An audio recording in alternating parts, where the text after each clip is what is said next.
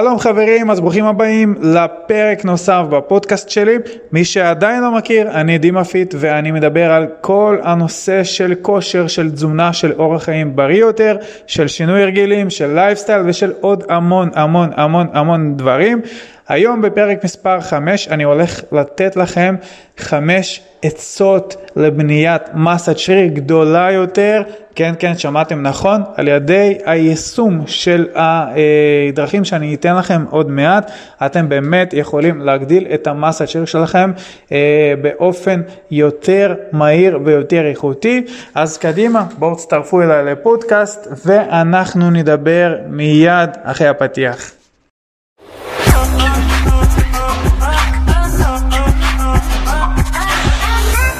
אתם יודעים, היום אני לא הולך לדבר על טיפים ממש, הטיפים הרגילים של צריך לאכול הרבה, להתאמן הרבה ולגדול, ממש לא. היום בחרתי 5 טיפים שבאמת אני חושב יכולים לעזור לכם לבנות מסה משמעותית. אני לא מדבר עכשיו לעלות 3 קילו, לרדת 3 קילו, אלא באמת מסה שהיא גם תישאר איתכם לאחר החיתוך, והכל בזכות תהליך איכותי. אז בואו נדבר על הטיפ הראשון. הטיפ הראשון שאני רוצה לדבר איתכם עליו זה כמובן נפח אימון לעומת עצימות האימון. אתם יודעים, הרבה פעמים רוב המתאמנים שמגיעים למכון כושר מתחילים להתאמן, עושים המון סטים, עושים המון חזרות או המון תרגילים, אפילו יותר ממני. רוב המתאמנים וגם מי שנמצא פה חברים, אני אומר לכם, חוץ מהמתאמנים שלי אולי, הם עושים נפח אימון הרבה יותר גבוה מנפח אימון שלי, אוקיי? וזה לא בצדק, כי בסופו של דבר אנחנו צריכים איפשהו לאזן בין עצימות האימון, מה זה עצימות האימון, עד כמה קשה אתם מתאמנים, עד כמה קשה אתם עובדים בכל סט. עצימות האימון יכולה להיות אופטימלית בין 3-4 חזרות לפני הכשל, אוקיי? על זה אני מדבר, לא צריך להגיע לכשל בכל חזרה, לא צריך ליפול ולא צריך להתרסק בכל סט וסט שאנחנו עושים, מספיק להגיע 3-4 חזרות לפני הכשל, אוקיי? אז כאן אני מדבר על עצימות, מצד שני אני מדבר על נפח, כמה סטים, כמה חזרות, כמה תרגילים אני עושה לכל קבוצת שריר, וכאן אנחנו צריכים להתאזן. רוב המתאמנים מפציצים בנפח, מושכים את האימון 1.5 שעות ולא מגיעים לעצימות גבוהה, וזה פוגע בהתקדמות, זה פוגע בבנייה של מסת השריר. ולכן, בתור טיפ ראשון, אנחנו חייבים לאזן בין עצימות האימון לנפח האימון, וזה הטיפ הראשון. ברגע שזה מאוזן, ברגע שאתם מתאמנים חזק, וברגע שהנפח שלכם הוא לא גבוה מדי, זה בסופו של דבר יכול להביא לכם לתוצאות יותר טובות מאשר סתם למשוך את האימון.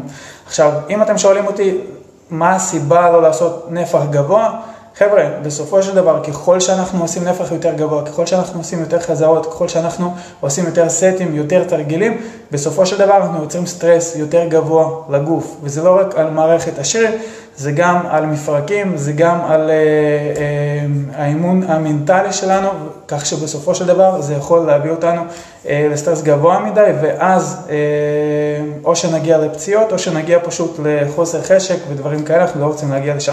ולכן הטיפ הראשון זה לאזן בין עצימות האימון לבין הנפח של האימון.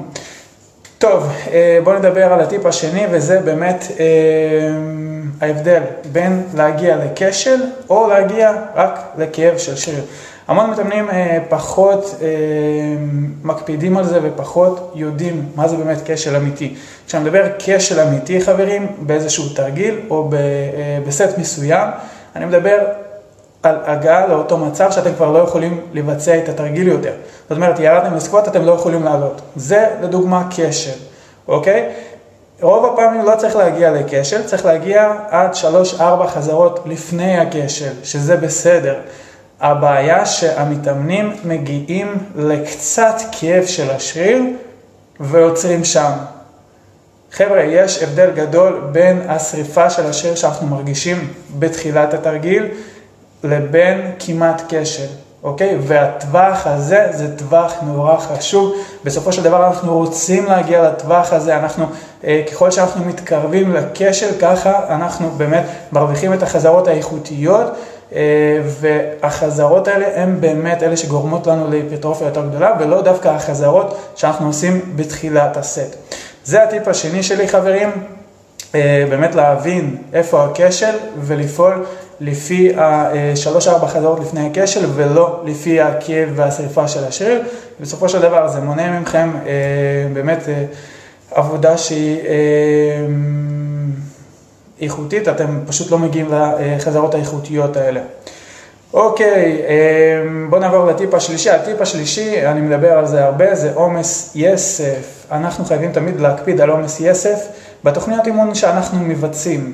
אתם יודעים, אני הרבה פעמים פוגש אנשים שמתאמנים שנים על גבי שנים, גם חלק מהפעמים שלי הגיעו גם אליי לתהליך, אני שם לב שהם מתאמנים על אותו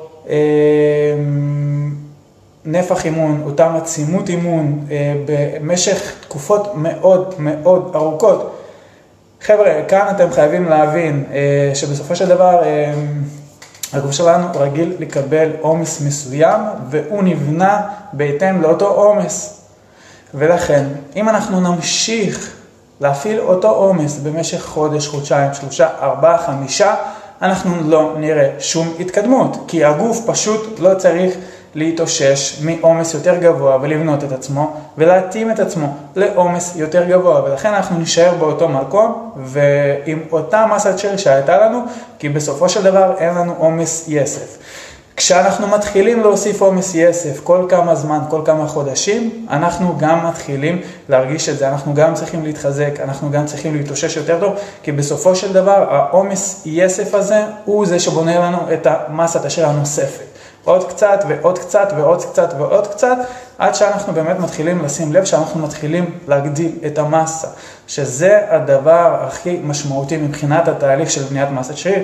חבר'ה, ברגע שיש לנו עומס יסף, יש לנו פיצוי יסף, אוקיי? זה עוד איזשהו מושג שאומר שברגע שיש לנו עומס יסף, אנחנו מעמיסים חזק על הגוף, הגוף גם מפצה בפיצוי יסף, שהוא בעצם מתאים את עצמו לעומס החדש, מתחיל לבנות יותר מסת שריר, שריר יותר חזק וכו'. אבל זאת היא הנקודה, כל הזמן להגיע לעומס יסף בשביל להגדיל את המסת שריר. כמובן, אם אתם שואלים אותי, לא תמיד אנחנו גם יכולים להגיע לעומס יסף, זה לא תמיד משקל יותר גבוה, אנחנו יכולים בהמון המון דרכים להוסיף את העומס יסף, וזה מה שאני עושה במפגשים תקופתיים עם המתאמנים שלי. כל פעם אנחנו מעדכנים את התוכניות, וזה לא סתם איזושהי תוכנית שהם מקבלים לכמה חודשים, אלא תמיד, תמיד, תמיד יש עדכונים. בגלל זה התהליך הוא תהליך שבאמת אמור להביא תוצאות כל הזמן, ולא בתחילת, אתם יודעים, בתחילת התוכנית, ואז חודש, חודש וחצי אנחנו עושים אותו דבר, זה ממש לא אמור לקרות. אוקיי, זה לגבי הטיפ השלישי. בואו נראה מה עוד הכנתי לכם. כן. הטיפ הרביעי, חברים, זה חוזק מנטלי. חוזק מנטלי, אנחנו מדברים כאן על חוזק מנטלי. אתם יודעים, מקודם דיברתי על עומס יסף. בשביל להגיע לעומס יסף, אנחנו כל הזמן צריכים להוסיף עוד ועוד תרגילים, אנחנו צריכים להוסיף עוד עומס, עוד משקל עבודה, אבל רגע, איזה משקל עבודה אנחנו יכולים להוסיף? אם אנחנו עדיין לא הרמנו אף פעם את המשקל הזה. נכון, יש תמיד איזשהו פחד, יש לנו איזשהו הגבלה כזאת בראש, שסתם לצורך העניין, הרמתי דדליפט 200, זהו, 205, אני לא אצליח, אף פעם לא עשיתי, אני מפחד. אני מכיר את המצב הזה מהמון המון מתאמנים שהגיעו אליי, וזה מצב בסופו של דבר שהמוח שלנו עובד עלינו בצורה מסוימת ומגביל אותנו. מה שאני ממליץ למתאמנים שלי תמיד תמיד תמיד לעשות, זה פשוט לשבור את המחסום הפסיכולוגי הזה. בסופו של דבר, ברגע שהמחסום פסיכולוגי נשבר, אנחנו יכולים גם להעמיס יותר, ואנחנו גם יכולים להגיע ליכולות שלפני זה לא חשבנו שאנחנו יכולים להגיע. זאת אומרת שפעם בכמה זמן מגיעים אליי מתאמנים למבדק של כושר. אני עושה למבדק של כושר, אם זה כמה חזרות הם עושים בלחיצת חזה עם RM10 או כל דבר אחר, בשביל באמת לבדוק את הכושר של המתאמנים. ואז אני מגלה שביחד איתי המתאמנים מסוגלים לבצע הרבה יותר חזרות מאשר לבד. וזה באמת אומר לי שיש את המחסום הפסיכולוגי הזה שתמיד תוקע אותנו, שתמיד באמת שומר אותנו איפשהו במקום הנוח, במקום הבטוח, במקום שאנחנו מכירים. ולכן ההמלצה שלי כאן בתור טיפ, זה לנסות כל הזמן לשבור את המחסום הזה. אפילו אם זה לחזרה אחת, אפילו אם זה לשתי חזרות, רק בשביל לראות שאתם מסוגלים, אוקיי? ואז כמובן לאמץ את המשקלים החדשים האלה ולהמשיך לעבוד איתם. בסופו של דבר, אם אנחנו לא ננסה לשבור את המחסומים האלה, אם אנחנו אף פעם לא נצליח להתגבר על הראש שלנו שתמיד עוצר אותנו, בסופו של דבר אנחנו גם לא נגיע לעומס יסף. ולכן חברים, אם אתם מגיעים למשקל שנתקעים, תמיד תנסו להוסיף, אפילו אם זה פלטות של 1.25, 2.5, זה לא משנה מה, תנסו לשבור את המחסום הפסיכולוגי הזה, תראו שאתם יכולים, ואז ברגע שהמחסום הפסיכולוגי נשבר, יש לכם עוד איזשהו טווח של משקל שאתם יודעים שאתם יכולים להרים, וגם אתם מקבלים ביטחון עצמי שזה לא פחות חשוב, ככה שתאמצו את הטיפ הזה. אני באמת חושב שהטיפ הזה מדבר לרוב החבר'ה כאן, ואני באמת ממליץ לכם לנסות ולשבור אותו כמה שיותר. במקסימום אם אתם לא מצליחים, אתם יודעים, אתם לא אמורים להפסיק לנסות. לא הצלחתם השבוע, אתם יכולים לנסות שבוע הבא, שבוע אחרי זה, אבל בסופו של דבר חייבים לנסות. אוקיי, דיברנו על 4 טיפים. הטיפ האחרון שנשאר זה תוכנית אימון מאוזנת. תראו, אני פוגש המון אנשים שבאמת בונים לעצמם תוכניות שהן תוכניות לא מאוזנות מבחינת הבנייה שלהם. למה אני מתכוון? אני מתכוון למצבים שיש בתוכנית אימונים מספר דומה של תרגילים לידיים ומספר דומה של תרגילים לגב או לחזה או לרגליים. גם במצבים היו, באמת פגשתי מצבים כאלה שגם לרגליים היו מספר תרגילים כמו לידיים.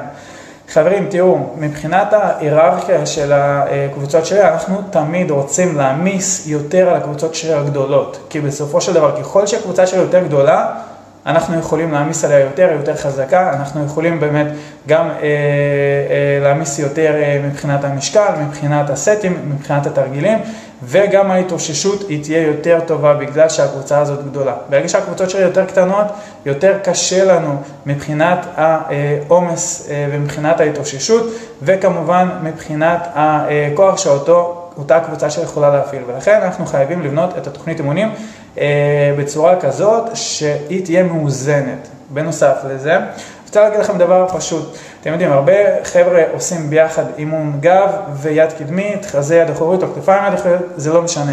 בסופו של דבר אנחנו צריכים להבין שכל התרגילי המשיכה אנחנו משתמשים ביד הקדמית. ולכן אם אתם עושים 3 תרגילים לגב ועוד 3 תרגילים ליד קדמית, זה המון, זה כמות מטורפת.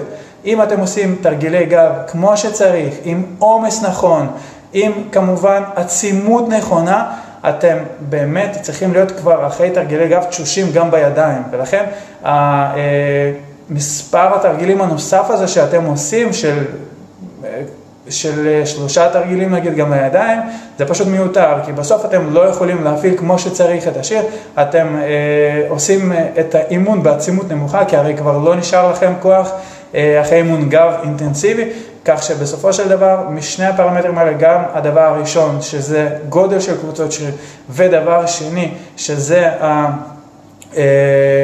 שימוש כבר של קבוצות שריר קטנות בתרגילים המורכבים, אנחנו יכולים להפיק מזה את הלקחים ולהבין שאין שום סיבה לעשות כמויות כאלה מטורפות של מספר התרגילים לשרירים קטנים לעומת השרירים הגדולים.